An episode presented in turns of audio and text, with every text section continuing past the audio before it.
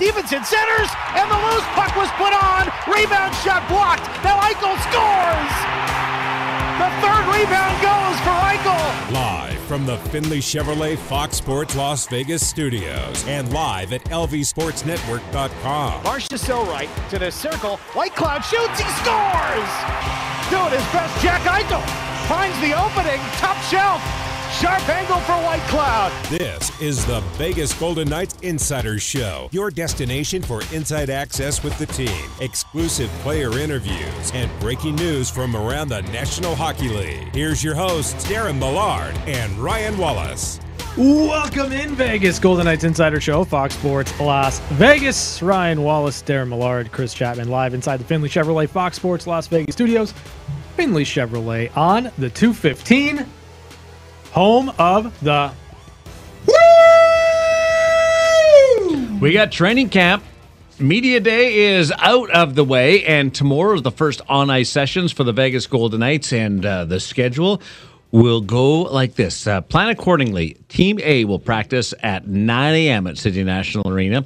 Team B will practice at 11:30 a.m. and then Team C will go on the ice at 2 p.m three different groups uh, will be on the ice. And uh, yeah, you can head down there, take it in, and we will have the full report at four o'clock, which is about the same time that Bruce Cassidy will speak. He's going to talk at the end of the day, every day, uh, with all the workouts, and uh, we'll be able to uh, bring you some of uh, Bruce Cassidy and his opinions on the first day of training camp. And one special thing about the opening day tomorrow of the on ice workouts is the general manager, Kelly McCrimmon, will meet with the media, and we'll also bring you a sizable portion of that as we get into the uh, on ice part of the main training camp by the Vegas Golden Knights. Yeah, I, six. I, I can't wait really because I, you, you get to be a rink rat, right? Like it, we're going to get to the rink tomorrow at like eight thirty, and we're not going to leave you and I until well after our show is done. So it, it's going to be a a full day jam packed at the rink.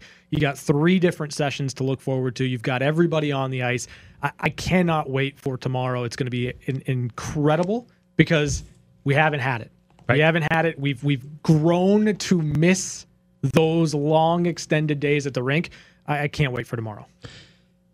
Yeah, and the first preseason game is just a couple of days away from us as Yeah. well uh, on Sunday against the Colorado Avalanche Yep. in Denver. So it's it's going to happen quick uh, with uh, Thursday, Friday, Saturday, and then head off to uh, to Denver for that game. Uh, some uh, things going towards uh, Kelly McCrimmon tomorrow will, uh, I'm sure, be uh, some of the conversation about uh, Nick Hague Yep. and where negotiations are there.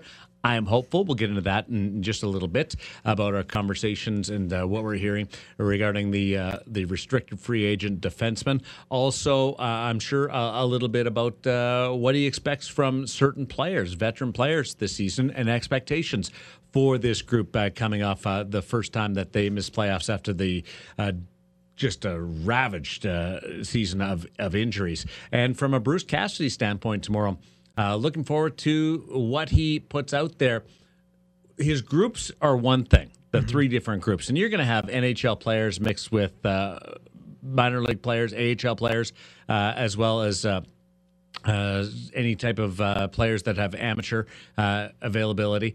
Uh, but also, we're going to get our first look at what he's eyeing up as far as combinations. Yeah. Today is our day to forecast. Yes. During the five o'clock hour, hour number two, we will bring you what we a combination. Mine are- a combination of what I'd like to see and what I expect to see. Uh, I don't know whether you went down the, the same road.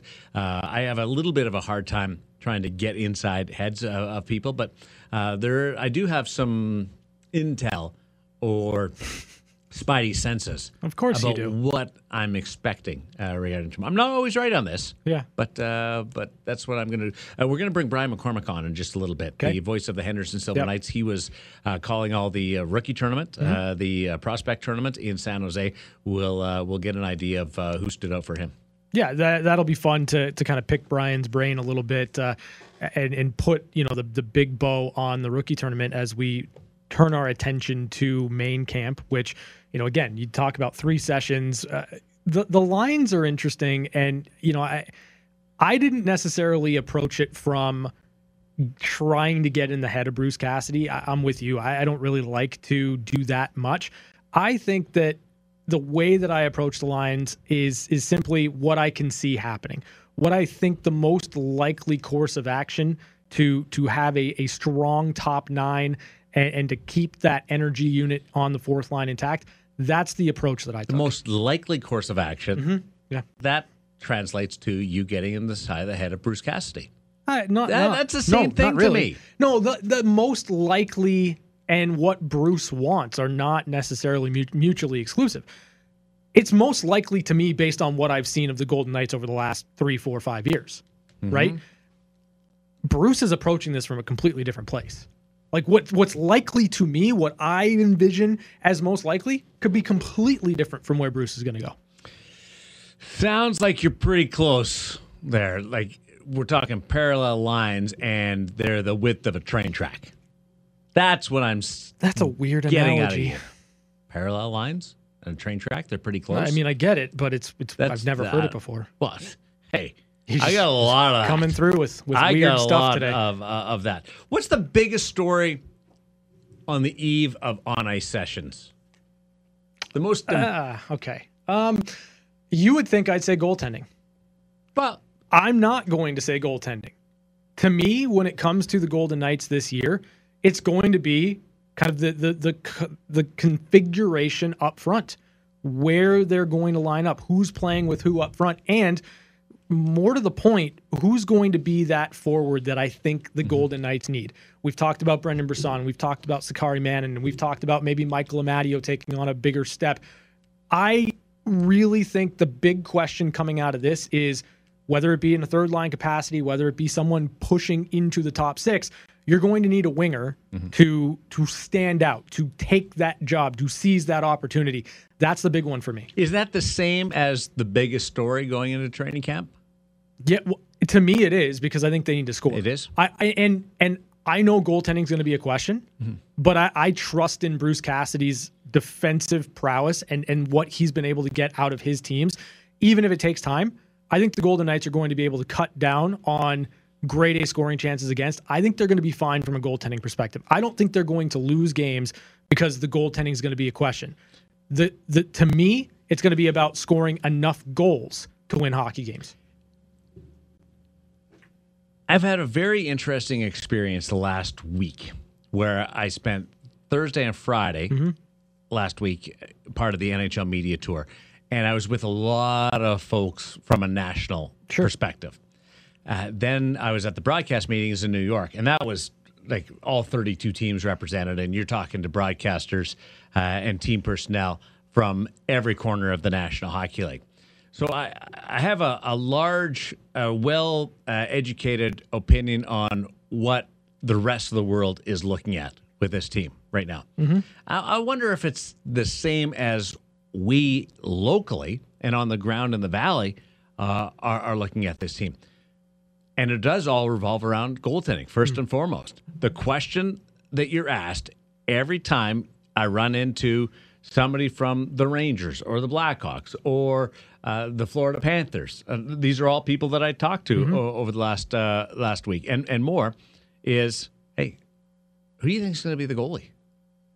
That that is without a doubt swamps every other story. We're not going to know that for a while. Sure. But it is the biggest story coming into training camp. Probably on the outset tomorrow, it will be balanced with Nick Hague and what his status is Yeah. uh, towards Kelly McCrimmon and and what the forecast is with, with Nick Hague and the uncertainty of whether or not he's in camp. And I should caution everybody, he hasn't missed anything yet other than his picture being taken and some interviews being done. But he hasn't missed anything yet. So the deadline, the actual deadline, uh, as far as mile markers, is is tomorrow. And I've seen deals come together, Sure. and the player all of a sudden show up for uh, his his particular ice time. So you're not nervous. Not yet. There's three ice times tomorrow. 9, 11.30, and 2. So you won't be nervous until four. Once the 2 o'clock ice time passes, Yeah. we got a mile marker. Okay. Okay. Yeah. But uh, but as far as as story, the biggest stories or topics around this team going into this season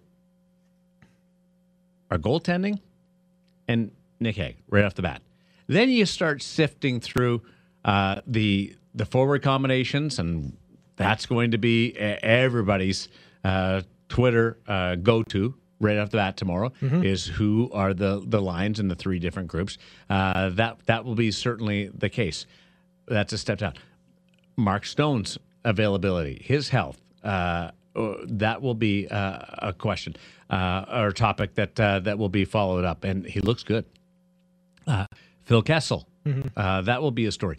Uh, we'll get into uh, Manninen. Uh, that that will be a topic. Brendan Brisson will be a topic. Fortunately, we'll get a, a jump start on that with uh, with Brian McCormick in, in just a little bit. So there's a lot of uh, discussion points that we'll eventually get to. But I do believe the two big ones are Hague and that goaltending question. And I'm swayed by that because of the time that I spent with the folks from uh, around the National Hockey League in the last week. Yeah. I mean, I I Now, I we're gonna have an what you're answer. saying. We're not going to have an answer, Ryan. I, you know, I understand what you're saying. I, I feel like the lion's share of what we're going to, to discuss over the course of the next two weeks is going to center around this team offensively, what their line look, what their lineup's going to look like, and power play to a certain extent. One of the things you you didn't mention there is power play. Like that's to me this year, it centers around enough scoring that that's how I'm looking at this Golden Knights team. And and we've kind of gone through it, right? We've talked about you get a you get a monster year out of Jack Eichel, mm. which is what the expectation should be. You get Mark Stone bouncing back and healthy. The expectation is he's going to put up some numbers. But at some point, you're going to have that have that question of where does the next wave of offense come from this team? Are you getting enough to win games? That is the big story. The way that I'm framing it, the way that I'm looking at this team, offense is going to be the thing that I'm most interested in. Can I just tell you right now? Cool your jets on the power play. I mean that as a friend, as a colleague, because of something that uh, I know from from Bruce Cassidy. Sure. is he's not going to put a lot of focus on the power play right off the bat. There's going to be a lot of system work, uh, a lot of uh, attention drilled into five on five play, and as camp goes on, he's going to start diving into the power play a little bit more. But initially, the power play is not going to be a focus of this team. So when it comes to Sunday and then into next week, mm-hmm. when we talk about man advantage and the impact of Bruce Cassidy, you're not going to see it because they're not going to work on it right right away. So that is going to be just a story that is a non-story really mm-hmm. until they start to emphasize it with the players and and and do the reps in in practice. So I, I'm not saying cool your heels because it's it's not a story and we we shouldn't be talking about it. We can't really talk about it Well, until I- they until they start to to really dive into I mean, it. I wouldn't expect that you're going to spend too much of your time and resources with the first couple of couple of days of camp. I've seen with- it. I, I I would make the argument that it it would be not time wasted, but you you have your resources. They're limited. I, I'm with you there, but it, it will be, or it should be, a story of this training camp. And Tell you what, in the last season. five days before the regular season opener, mm-hmm. it's a story. Oh, 100 percent. Yeah, hundred percent. Right there and with you. that's when we can we can really get, start looking at units. So so it's goaltending for you. goaltending and Hague, two biggest stories tomorrow for that that I think that uh, that Kelly McCrimmon and Bruce Cassidy are going to be talked about or talking about uh, tomorrow when they greet the media.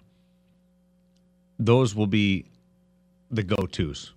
Chapman, Well, I, I, I was initially when when you mentioned the question, my initial thought was Nick Hague, right? Because that's the I I would say probably the most important story going into training camp because we don't really have any kind of What's the update? Where, yeah, where we, are things we, we don't have a Yeah. timeline. So so I think that's that's a pressing question. And I, I would say that the health of Mark Stone is probably right up there with it because I mean we we've kind of gotten I don't want to say mixed messages about his health, but we don't really know for sure 100% if he's going to be skating tomorrow. Um, so so I think that those two are, are probably big stories. Um, which one's bigger? I I- don't know. Uh, but certainly the Nick Hague one really pops out to me because we, we just don't have any update, any idea. You know, if you repeat re, re, read some various reports, they're not close supposedly. So I, I think just that that is a big that story. stuff changes so fast. And it, you know, and like I said last week too, like I, I'm with you. I'm not worried. In mm-hmm. fact, I wouldn't start to worry until he starts getting close to October 10th or 11th when we have that first regular season game. Like that's when I would start to, oh, okay, well maybe this isn't going to get done. Do you think there's leverage, Ryan, on either side when it comes to Nick Hague? I mean, I, I think right now the leverage lies with the organization because I, I, you. believe that there are defensemen that, if given the opportunity, will do their best to to try to seize that right to seize that spot to to prove that they're everyday NHL players. And if that's the case, then it becomes detrimental to the player to not be there and and in that competition, especially with a new coach. Where it can tip is if those players or if that that kind of groundswell of players you think can come in and fill that spot falter or struggle a little bit. But are you going to get enough of that in camp? I don't think so. I, I think that it it can change once you get into actual regular season games and the results do matter. I agree with you that the heart rate, if you're going to measure it either Sure. from the organization or the player side, the heart rate is higher on the player side Should be. going into this. But I, I think of that for a different reason than than you. Uh, one, the player missed some time at the end of the year. Yeah. and sh- does not want to be in a position where they are playing catch up at the start of this season. Yeah. Uh, number two is a new coach and what their designs are uh, on this team and combinations. And then number three would be uh, just a, a young player missing any time at all in a structured environment of a National Hockey League camp. Uh, that that affects people. It, it can affect them differently. I don't think it's a it's a big hindrance uh, physically for, for Nick Hague because he has been uh, with the guys leading up to uh, this training camp. But if it goes on any length of time, it can have an impact. So um, my reasons are different, but I'm with you in the same sense of uh, I, I think the urgency to not miss time is with the player side. Yeah, and and that's just kind of you know we we kind of arrive at the same place with with a little bit uh, of a different philosophy, but the longer it goes in training camp, I, I think the more that urgency should pick up for the player. You know, because you, you're you're you're not going to be able to get that time back, mm-hmm. right? You're not going to be able to get these dedicated focus practices and what Bruce Cassidy wants from you is expecting from you on a daily basis if you're missing them. And so the the further into preseason you get, the the less opportunity you have to get into that game shape, to get into a couple of preseason games, to get yourself tuned up for the regular season. And you know, to be to be honest, like this is kind of the way that I view this season for Nick Hague. Like this is a big one for him, right? Depending on what happens with the contract, if it's a shorter term deal, you're playing for your next one. And you want to be able to really fit in seamlessly and and take your game to another level. Yeah, I just I from Nick Hague's point of view, understand wanting to Sure. get every last dollar Yeah. and projections, uh, where he was drafted, what he did in junior, what he's done as a pro, uh, that potential exists. I get it. Uh, this is a team that uh, that is up against it uh, with the salary cap, and the other part of it is we, we've seen players coming off entry level deals get big dollars.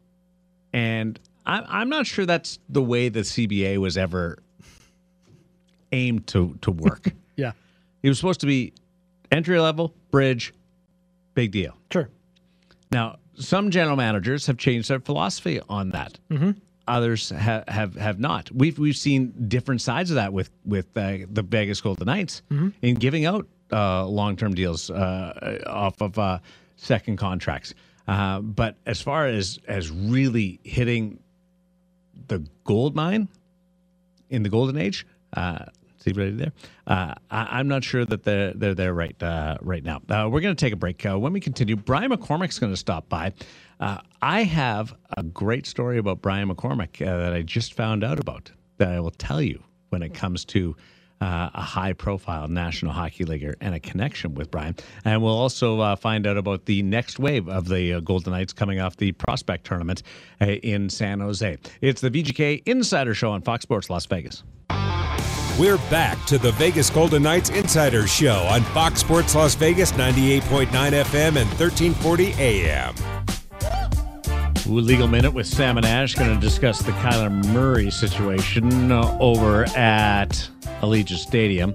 Uh, Murray has offered a quote uh, today, first time that he's talked about that uh, incident. Uh, so we'll get into that in just a little bit with uh, Sam and Ash and the Legal Minute and the VGK Insider Show. But uh, right off the bat, here on segment number two, it is Brian McCormick, voice of the Henderson Silver Knights, who just called the prospect tournament in San Jose, where it was a win a loss and an OT loss, uh, shoot a loss for the, uh, or uh, yeah, shoot a loss for the uh, Vegas Golden Knights. So uh, one one on one. Uh, what did you take from that performance, Brian?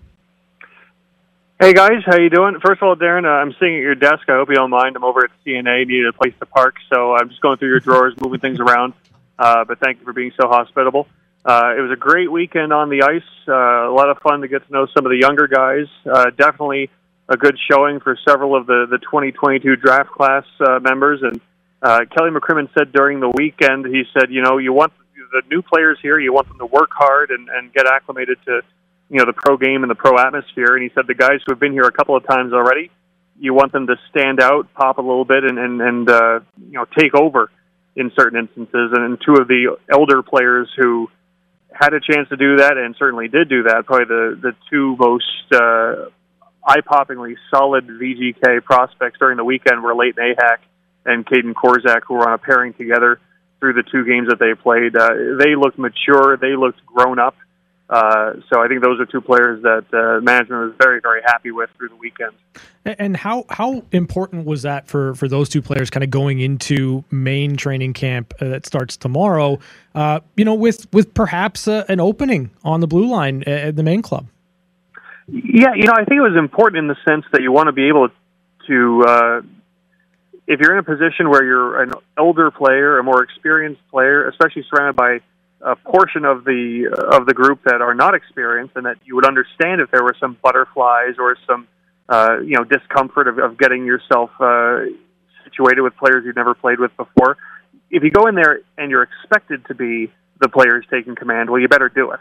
Uh, and they did just that. Whether it was uh, you know, leading by example or, or just playing good minutes and then playing 200 foot hockey. So I think it was important for every player this weekend to get the wheels going this week, have a little bit of game action, get a little bit of a head start in uh, being introduced to Bruce Cassidy's system because uh, Bruce and his coaching staff were there along with the rest of hockey operations. And part of this weekend was uh, in bits and pieces introducing some of the systematic wrinkles that uh, that Bruce will want this year that uh, maybe were different than Pete DeBoer's system last year.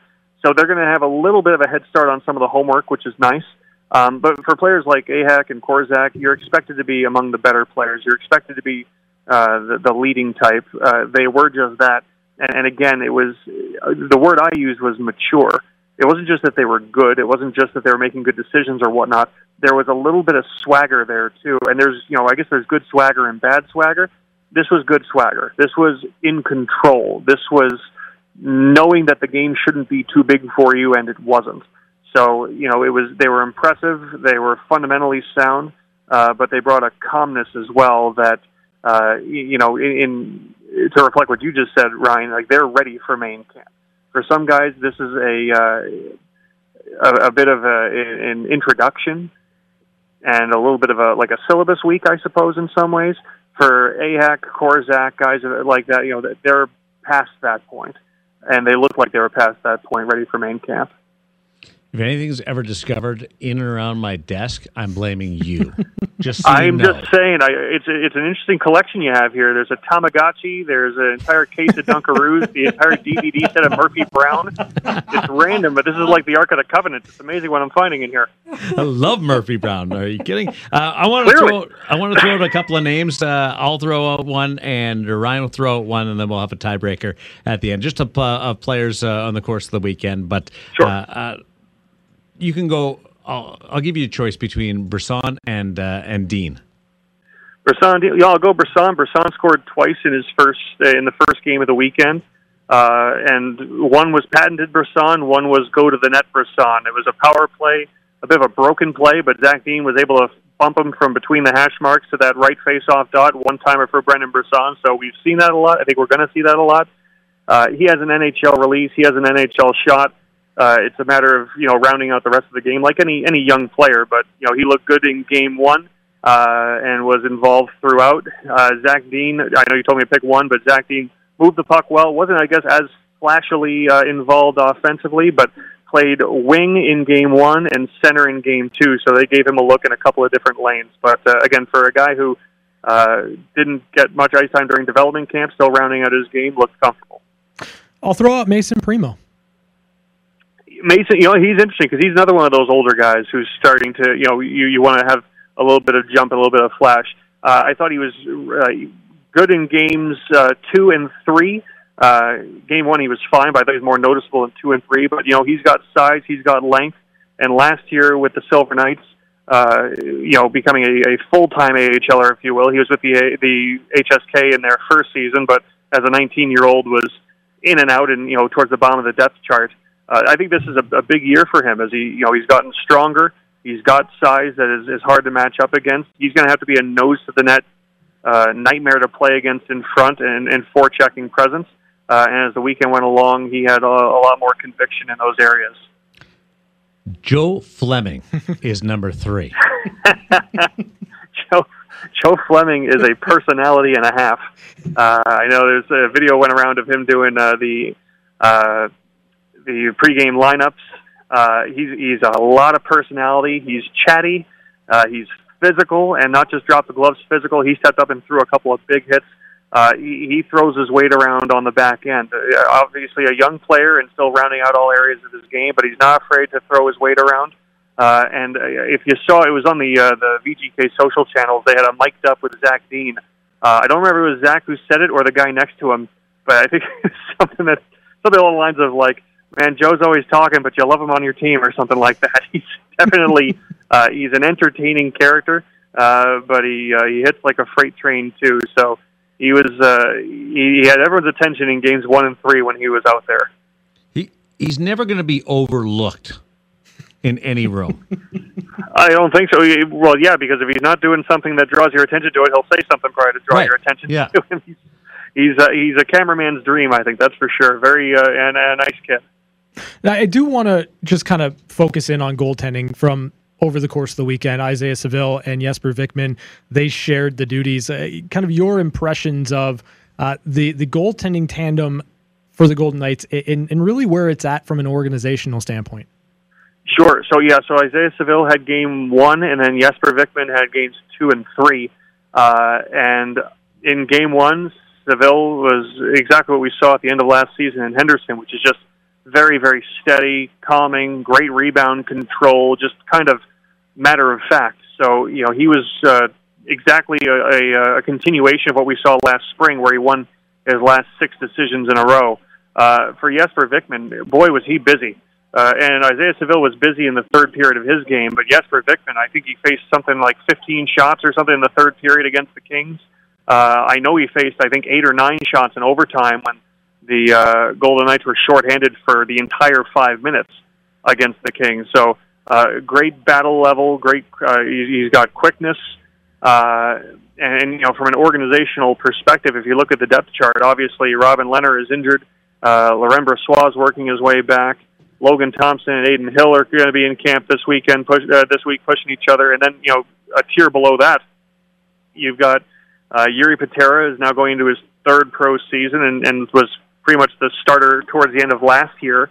Uh, Michael Hutchinson is going to be with him, a veteran goaltender who's been around a, a lot and has NHL chops. Uh, and then, you, know, you can imagine if, if Vikman is in juniors again, Isaiah Saville, wherever they decide to put him, he was great in the American Hockey League, but I'm sure uh, what's important for the organization for Isaiah Saville just out of college is that he gets as many reps as they can possibly get him. So whichever net is going to provide the most opportunity for him to get as many looks as possible, I'm sure that's where he'll end up. So there's a lot of options. There's a lot of youth. Saville and Vikman are both fifth round picks, uh, and both you know making that uh, that professional turn uh, for Vikman sooner than later. Um, and and both of them were were very much bright spots, and what was overall a pretty bright weekend for the Golden Knights prospect pool. Um, but goaltending might have been the, the greatest position of strength over the course of this weekend for that tournament. Want to have some fun with you at the end. Uh, it's Brian McCormick, the voice of the Henderson Silver Knights on the VGK Insider Show on Fox Sports Las Vegas. But you mentioned something earlier that I want, just want to get clarification of. Okay. Good, good swagger and bad swagger. What What is bad swagger? I mean, bad swagger is cockiness, is arrogance, and of course we see that. You know, if if you can back it up, you have whatever personality you want. Does that You make a good swagger?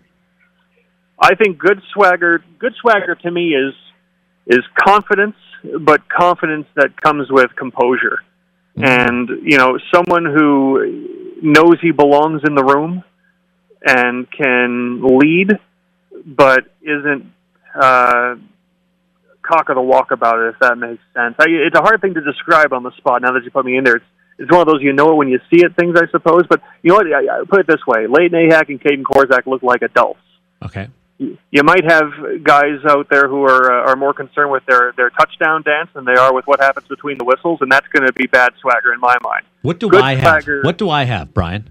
We Uh, you have charisma. It's a completely different category. Ooh, that was done. good. That was good. That's not where I was going to go, That's but that was impressive. Uh, on the subject of swagger, PK Subban announced his retirement yesterday. Mm-hmm. Yes, he did. Can you tell these guys the connection that you have with PK? Oh, well, know, my my connection with PK Subban is one of those ones where uh, we had an interaction in our youth that I remember vividly, and that he doesn't remember for us. It was one of the least significant moments of his life, and a cool a cool story for me. You guys went to Uh, hockey school together. we went we went to a uh, a hockey uh, a camp a summer camp in Toronto. Yeah. Um, and That's I just cool. remember, I think he, I, I, I, shame on me for not knowing off the top of my head, but I think he's a year younger than me. Um, point is, he, he- one of the younger kids uh, was in the groups with us. We were, I think I was 12, so he might have been a 10 or 11 or whatnot, but uh, out there buzzing around, and, and he had some some swagger for That's sure. great. But, uh, was was well known. It was like, oh, this is one of those you know up and coming Canadian kids or whatever. So you know, scrappy, feisty during camp, whatnot. Uh, you know, you leave camp, you go on with your life or whatever, and a handful of years later, we're watching the game, uh, and my friend who I went to that camp with, you know, childhood friend, his dad calls us and says, "Are you watching this?" It was uh, it was PK Subban's first or second game or something like that. Like, yeah, and he says, "You don't remember him from camp?" Like Pernell? Is that Pernell? Yeah. So yeah, he wasn't PK at the time, I guess, but Pernell yeah, yeah, Carl. PK Subban was was at camp. Uh, at least uh, you know that, those are the dots I connected. I don't think I'm incorrect. Um, but that was yeah when he was ten or eleven before the uh, the fame. Uh, he was just the the best underage kid at the at uh, hockey camp And in you guys, Toronto. you guys are both the same age. You went to hockey school together, and now, like, he's retired, and you're still working your butt off. Yeah, but I mean, it- all indications are he's probably going to work his way into the media field now. So he's going to be he's going to be the young guy challenging me in my field again. Oh yeah, you, you but you've got a, a leg up on him here. how how many how many different times in how many different settings can I be overtaken by Pernell? it's haunting. enough, PK. enough, enough. Uh, He's he's chasing me forever. It's it's it's. Uh, I'm I'm always looking over my shoulder for Pernell. He's got a beef with Brian. Uh, that uh, that's obvious. Uh, uh, McCormick, uh, this has been awesome, uh, bringing us up to date as we head into main camp with uh, all the uh, prospects with the Vegas Golden Knights. Uh, appreciate it, and can you put my stuff back where it's supposed to be. No. I'll put I'll put it back it. where it's supposed to be, but I'm going to move all the bookmarks. Uh, the, as long as you don't disrupt what episode I'm on in the series, I've got the whole series uh, of Murphy Brown. Darren, you, uh, about a month and a half ago, we said you and I we were going to start the VGK uh, Right. Broadcaster Group Movie Club. We've yet to watch a single movie, so we got to get going. Ex- exactly. I get the first choice. Murphy Brown Deal. marathon. Uh, thanks, buddy. Be good. There's, Thanks, uh, guys. Appreciate it. Brian McCormick uh, doing us a great favor by telling us uh, exactly what happened in San Jose and giving us uh, the ground floor look at uh, what's going to happen from a prospect standpoint of the Vegas Golden Knights main camp. We've got an update on the Kyler Murray situation that occurred at Allegiant Stadium. Uh, the other day, the Raiders and the Cardinals, and that ties into our legal minute with Sam and Ash. It's coming up on Fox Sports Las Vegas. It's time for the Legal Minute with Sam and Ash on the VGK Insider Show.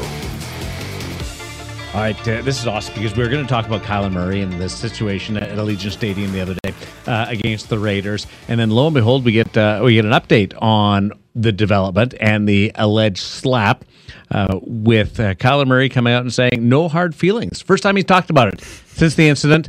Uh, came out today and said no hard feelings as we jump into our legal minute with uh, Sam and Ash Law, samandashlaw.com. Here's Ashley Watkins uh, with us. Um, no hard feelings. That's I was a little bit surprised at that. You know, I think with the more and more angles we get of it, I'm not. I mean, for it to be a battery, it has to be offensive and uh, forceful and violent, and it wasn't. I think there's a colorable argument to say that the guy was just excited and trying to pat him on the on the shoulder pads and be part of the action. It didn't look like an aggressive maneuver. So where it get blown out into a slap? Because I'm with you. It looks like a, a, a celebration. He was almost trying to tap him on the head or or congratulate him. He was just uh, caught up in, in Kyler being in in the area with with the fans. I'm not sure how it gets blown up to what it was. Well, I think Kyler's reaction blew it up. In the moment, Kyler flinched and flipped around like he was angry that someone had hit him. And so I think everyone immediately saw that reaction and just goes, well, he wouldn't do that if he wasn't hit and it wasn't offensive or violent. Like, I don't, and so I just think as we're seeing more videos, even Kyler's like, eh, look, I kind of asked for it. It was a, it was a scene in the end zone after the end of a game and it wasn't, it didn't look to be malicious. Now, you, kind of, you know, you, you hit on something about being in the end zone in, in you know, you're in a in an opposition building too. Um, is there a degree of, of kind of responsibility or onus on Kyler Murray for putting himself in a position where errant hands, things like that, were going to be flying toward him? And and does that kind of change anything? Yeah, it does because you're looking at reasonable behavior of what people are doing, and it's it's a party, it's a scene, it's a sporting event, and it's a celebration, and those things are crazy, and they're they get a little out of control, and and everyone's excited, but it it's not. It doesn't appear to be violent. So yeah, I think if this were to go to a jury, everyone would go to Kyler and be like, well, there's some level of assumption of risk. Do you think that there would be any case here then for Kyler No, Murray basic- to? No, I don't think he was injured, so there's no damages. Um, and then on a criminal side, it, it again, it doesn't look like it was an, a violent or offensive touching, and that's the critical standard. And it just looks like a celebration, and the guy missed. I think Kyler should have come out and apologized or taken the, the heat off the, the, the Vegas fans. I do, and maybe, maybe apology is the wrong word, but uh, it, this this thing lived for a few days, and Yeah, I- I- and it kind of painted the Vegas fans in a in a bad light. And once you look at it and you evaluate it.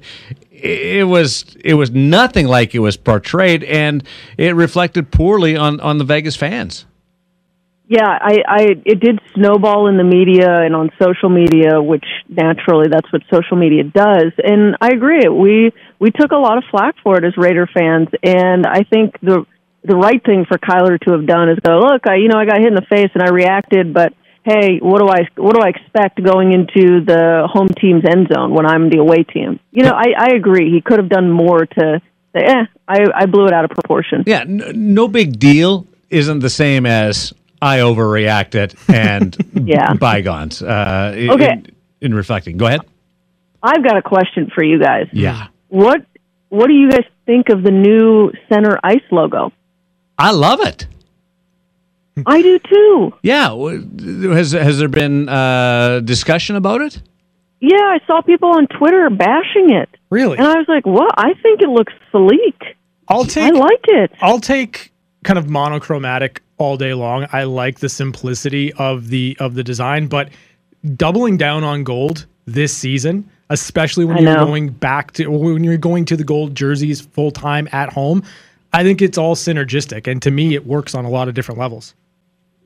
Hey, we're the Golden Knights, baby. We got to own it. Gold golden age, and it also offers us a, a, a camouflage effect. If uh, from Yeah. from center ice, I I'm diving into that. If we if we run some kind of face off play off the center ice uh, drop of the puck at the first, second, or third, we've got it covered because uh, nobody can see us. But I, I think it's brilliant. Oh, I love it. It's a great sneaky approach to it. So we'll see if they implement any of those sneak attacks. Have you ever uh, like put yourself into the ice makers? And uh, I, I I know with some of the guys at City National Arena, they do the same thing down at T-Mobile, and I've watched them paint uh, either the blue Yeah. lines and then and and then the center ice logo. Have you ever thought uh, how difficult that was, or do you think you could do it? Well, I couldn't do it, but one, I have a, a really sad admission. I was at um, City National and I saw them painting the ice logos at City National Arena, and I go, "Oh my gosh! I didn't realize they paint the ice white." Mm, yes. 'Cause I you- mean, I was mind blown. I was like, "Of course, there's a layer of white paint." because the of cement course. is gray, It's and a- you you got to cover it up with with with the white. I thought the concrete on the bottom was white. So it, I, it was I was mind blown, and that happened maybe a few months ago, where I was at one of the arenas when they were doing the ice logo painting, and you know, it's just one of those silly moments where I was I'm today's years old when I realized they paint the ice white. I, I'm. I don't think it's silly because Darren Elliott, uh, my buddy, uh, he, he he helps run, run those rinks, and he's going to be on t- tomorrow to tell us some training camp stories. I'm going to tell him I don't know why they don't paint the cement white and then save themselves doing it every year. Yeah, I don't either. Yeah, I'm with you. I on don't. that. I don't know. I- but I'll- hey, I'll- I I think the logos look crisp. I love it, and I you know to all the people bashing on social media, I think it's an upgrade from the little flower we had last year. I couldn't imagine uh, what the linesman would do if they went out and tried to call an offside with me painting the blue line and all painting outside the lines Oh, and the, the the stray brushes here and there. it would be it would be difficult to do. Uh, hey, before we let- we let you go, uh, I've got uh, just uh, something to say to you guys. You, you've been amazing. I had my accident and uh, went through the process, and uh, you and um, and Sam and uh, the group that you work with uh, went to bat for me, and I can't thank you guys. Just wanted to do it publicly. I can't thank you enough on behalf of my family and uh, uh, how you guys uh, took us under your wing and uh, made sure that that everything was going to be good for us through this process. So, from the bottom of our hearts, thank you. Oh well, it's great to hear, and you're absolutely welcome. And you are family, and we're we're just lucky that we were able to get you the result we did. So, oh, that was tough. Our uh, our connection is beautiful. You are my lawyer. Yeah, you come on here every week, and you, you do an amazing uh, job uh, having some fun uh, with the law, like we did today. But uh, sometimes it's real, and uh, and you certainly uh, made it uh, made it happen uh, with with it. I'm still going to work, and I'm not retiring. I didn't I didn't get one of those judgments, but you guys made you guys made sure that I was treated fairly and and able to take care of some bills that that I needed to take care of. One more before we go though. Uh, you happy with the night race in Vegas uh, with the Formula One? Oh, I'm stoked. You have to do a night race in Vegas. It's going to be fun. I can't All the lights? Yeah, going down that, Oh. that street and and the the the exposure to the world. It's just gonna rock. Uh, it's gonna be awesome. I, I can't wait. I'm gonna hang out with you guys all weekend, uh, Formula One. So just uh, count I me. love it. I, I'm your plus one. Don't don't let Chapman wheel into this thing. Uh, I won't. You got to pick a team though before. You got to figure out what team you root for, and it better be Ferrari. Uh, I, I There's your answer, Darren. There, the, yeah, I'm I'm fine with that. I, I'm good. Red, red's perfect. Uh, Bournemouth. Uh, thank you uh, very much, Ash. Uh, appreciate it, and uh, have a great week. All right, you too. Bye, guys. There's Ashley Watkins from samandashlaw.com uh, because you deserve what's right. Uh, do, I don't know whether there's an apology coming. I don't think there's an apology coming from Kyler Murray, but I'm I'm with Ashley that just the way it was portrayed wasn't proper. Well, listen, I, I don't have any issue with the initial reaction of Kyler Murray in the moment. You get, you know, a, a face or a hand in the face, you're going to turn around, you're going to look around. But I, I would agree in that you don't let it blow up for four days before you say, eh, not a big deal. Yeah. Right. And maybe that's just looking at different angles. Maybe that's just damage control at this point. But it was much ado about nothing. And I, I think there might need to be something a little bit stronger than, yeah, it's all good Yeah. coming from Kyler Murray. 702 820 1234. Sam and Ash Injury Law, samandashlaw.com, because you deserve what's right. Our number two, our lines going into training camp are coming up on VGK Insider Show on Fox Sports Las Vegas. This has been the Legal Minute with Sam and Ash on the VGK Insider Show, brought to you by Sam and Ash. Visit them at samandash.com because you deserve what's right.